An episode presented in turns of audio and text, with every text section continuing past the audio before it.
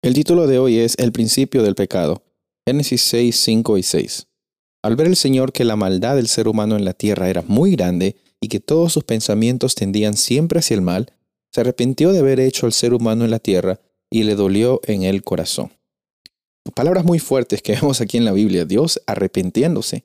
Sí, obviamente el arrepentimiento de Dios no es como el arrepentimiento de nosotros como los seres humanos. Muchas veces tú y yo nos arrepentimos por decisiones que hemos tomado, porque obviamente no íbamos a saber cómo iban a pasar las cosas en el futuro. No ibas a saber que esa decisión que ibas a tomar te iba a llevar a una desgracia eh, financiera o algún problema emocional. Tú no sabías y quizás te arrepentiste de no haber tomado la decisión diferente en un momento pasado. Pero en el caso de Dios, el arrepentimiento que Dios muestra aquí en Génesis no es un arrepentimiento por falta de información hacia el futuro.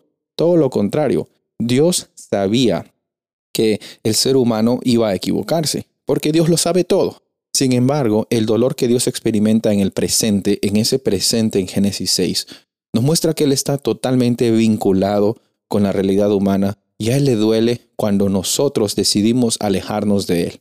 Vemos que en el versículo 5, el Dios estaba viendo la maldad del ser humano en la tierra y sabes, Él la permite porque en su soberanía también existe el amor y la oportunidad para decidir. Dios no te obliga a buscarle, Dios no te obliga a hacer las cosas bien. Es más, Él no mira tu vida para ver cuán bien es que tú haces y te dice, bueno, te amo más porque haces cosas buenas. Él sabe tu situación y a pesar de la situación en la que tú te encuentras, Él permite que cosas sucedan. Y sabes, lo bueno es de que Dios hace lo imposible, porque puede, puede ser que tú pienses estés en una situación tan, eh, tan engorrosa, tan, tan profunda que no puedas salir. Pero déjame decirte algo, no hay ningún lugar donde el amor de Dios no te pueda alcanzar. En estos días vamos a ver sobre cómo es que Dios siempre está en el negocio de salvar vidas, de transformar desgracias y decisiones personales con consecuencias grandes en oportunidades grandes para que su nombre sea glorificado. En estos días vamos a ver que muchas veces como seres humanos pensamos que nosotros sabemos lo que necesitamos, pero en realidad lo que siempre hemos necesitado es tener la presencia de Dios con nosotros y eso ya se nos es otorgado como un regalo.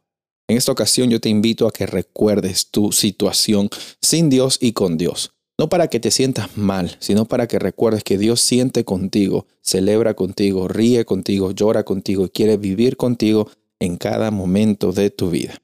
Soy el pastor Rubén Casabona y deseo que tengas un día bendecido.